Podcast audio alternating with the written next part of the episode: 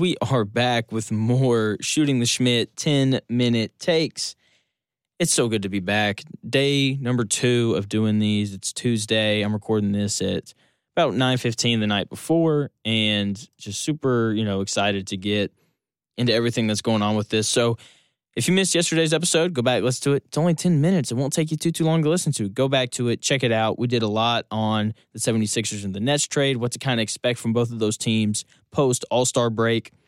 So now what I want to do, I, I want to focus on the Western Conference, kind of focus on the top two teams on that side of the NBA, maybe touch on the Lakers a little bit and touch on a nice little take that I have if we have time to it. If not, then we'll save that for tomorrow. So without further ado, Western Conference outlook post All Star break. Suns and Warriors, definitely the two best teams. I don't think you can really argue that. And as of right now, Suns are currently the number one seed, have the best record in the NBA. And I feel like if you were to ask most people, you say, hey, I need you to put money down right now on who you think is going to win the NBA title. I think most people would pick the Phoenix Suns. Chris Paul has looked really, really good, especially for a 36 year old. Devin Booker is even better this year. You know, his ability to pull up off the dribble from three, he's expanded his range and his ability to do that. You know, they look really good. DeAndre Ayton has continued to play well. You know, they've added guys like JaVale McGee who are giving them good minutes off of the bench. So they're deeper. They have the experience now. And yeah, like they're they're awesome, right? And they're so much fun to watch. But Chris Paul out for two months with a thumb injury. And that will open the door for a Warriors team who is personally my pick to win the title as of right now to close the gap and possibly overtake that one seed. And they also are at plus 410 odds to win the title. And look, let's be honest, offensively, they're going to be fine. You know, they have Clay and Steph. You know, Draymond Green is, you know, he's going to be back soon. You know, he's going to help them offensively, you know, with his abil- ability to run the offense. And Steph will be able to play off the ball a little bit more. But, you know, obviously Draymond Green's going to help them defensively. That's definitely where he makes his biggest impact. And when he comes back, they'll be better. In addition to that, Jonathan Kuminga has shown promise of being a guy who can give you playoff minutes, so they've added depth there. James Wiseman is hopefully going to be able to play by the end of the year when they add him back. That's a that's a whole nother divi- a whole nother dimension for them defensively, and yeah, like when this team, if this team can be fully healthy when you know the summer gets here. I mean, how do you not pick them to win the whole thing? Like they can match up with anybody. They can go small. They could go big, even if they wanted to. You know, play, you know, Wiseman and Looney on the floor at the same time if they really needed to. Obviously, they don't want to do that, but like that's an option for them, right? And you know, Wiseman's athletic ability gives them, you know, the options to do that, which is really exciting. They are probably my favorite watch in the NBA for as of right now, and yeah, I mean they're just they're incredible. Like I said, they're my pick to win the title. I know Steph hasn't shot the bo- shot the ball super well this year, but if you watched him in the All Star game, then you know that uh you know he's he's doing just fine. You know he hit 16 the other night, which is incredible. So yeah, so that's kind of the outlook on the West. Nowhere near as much drama. The West is kind of boring this year, right? Like it's definitely you know a, a two team race between the Warriors and the Suns. And, then it's like, you know, the Grizzlies are a fun story, but I don't, let's be honest, like, I don't think people are really taking them seriously in terms of this team can win a title. Could they?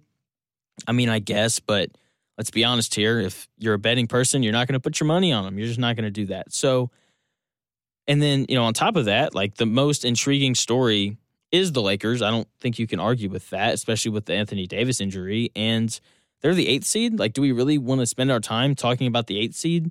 Well, when that eight seed contains, you know, LeBron James, then yes, of course we do. So, what are the Lakers going to do from here?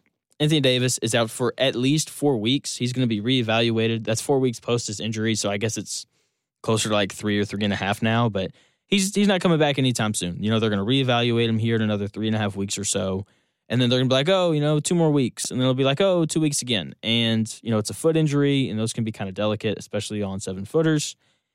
And so now the season rests on the shoulders of 37 year old LeBron, LeBron James. And, you know, I'm not going to come on here and give you some stupid take like they're not going to make the playoffs. I think that if you think that the Lakers won't make the playoffs, I think you're.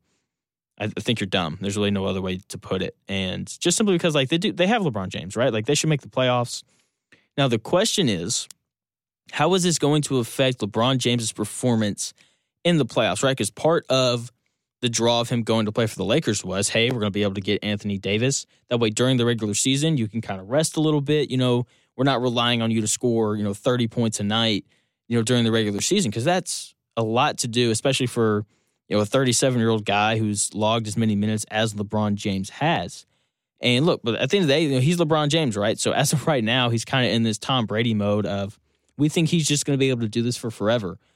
And the more minutes you put on him, I'm very interested to see how he plays when the playoffs get here and the minutes become even more intense and they're playing high level competition night in and night out. Because, right, because, you know, during the regular season, you know, especially playing in the West, you know, you're to have your nights where you're playing against, you know, the Sacramento Kings and, you know, you'll get lucky every now and then and get to play against the Pacers from the East or, you know, these bottom feeding teams who aren't very good. So you have, you know, your, your nights off where you're playing teams that aren't good. But obviously, like when the playoffs get here, like that's not a thing. You know, you're pedal to the metal for the you know entire you know 40 minutes that you're on the floor. And for a 37 year old guy having to play 40 minutes throughout the 80 game 82 game season, that is a lot of miles on an older body. And we know how well LeBron takes care of himself, but I'm very interested to see how he looks come playoff time if AD is out for a decent amount of time. So it's going to be really interesting to see how the Lakers progress going forward. And since they're the Lakers, they're going to be on national TV a lot. So you'll be able to follow them with me if you're not a league pass kind of person.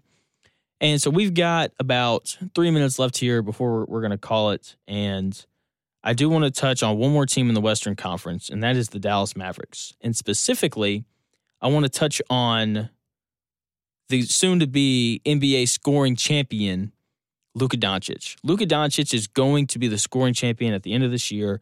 As of right now, his odds are plus 750 to win it. Go put money on it. I'm telling you right now, they, they've gotten rid of Porzingis. His scoring has only gotten up. He's only going to get more shots now that Porzingis is gone.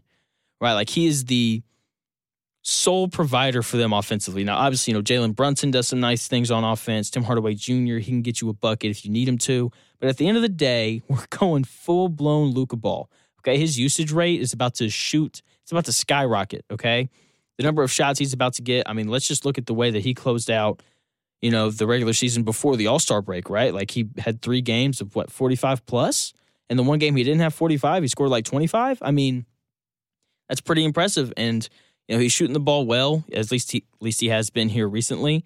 And, you know, that's part of the reason why he's able to put up, you know, 45 or 49. And, you know, he's already had a 50 burger this year. And, I mean, he's just he's incredible, and you know he's got the legs to do it. Like he's young, and so you know it's not like he's going to be. It's not like he's LeBron where he's going to wear down quickly. Uh, LeBron's a terrible example of that. But you see what I'm saying, right? Like he's not going to fall off because you know his legs are going to go tired. You know, 15 games into this, and so he's got. You know, he's averaging about I believe 27 right now, and Joel Embiid's at 29. No, excuse me. I believe he's at 25 and Joel's at 27. Either way, it's like a two point difference between Luka and Joel Embiid. Joel Embiid now having James Harden, he's probably going to get less shots, which means his points per game average is probably going to come down. Luka getting more shots, his shots are only going to go up. And I'm telling you, like it wouldn't surprise me if Luka finished this year averaging over 30 points a game, which should be more than enough for him to secure the scoring champion title and look, he, he may even win the MVP because, like, if he averages, you know, 39 and 9, like, that's pretty impressive. You know, as of right now, he's at 27, 9 and 9, which is, you know, extremely impressive. You know, he averages, you know, 39 and 9, and they, you know, secure like a three or four seed in the West. I don't know how you don't give it to him, especially now since Joel Embiid's picking up a guy in James Harden who's going to help him shoulder the load. Whereas for Luka, it's going to be just him carrying a bunch of B to B plus level players, right? So it's going to be interesting to see kind of how all that develops. So if you're a betting person, go put money on Luka Doncic to be the scoring champion and to possibly win the MVP. Not as confident about the MVP take, but I'm telling you right now, Luka Doncic is going to be the NBA scoring champion by the end of the year. So that's going to do it here on Shooting the Schmidt, 10 minute takes. And today was a good one. You know, we're going to be back tomorrow with another one. So Make sure you're subscribing to the podcast, rate it, you know, give me five stars, please. I'm begging you.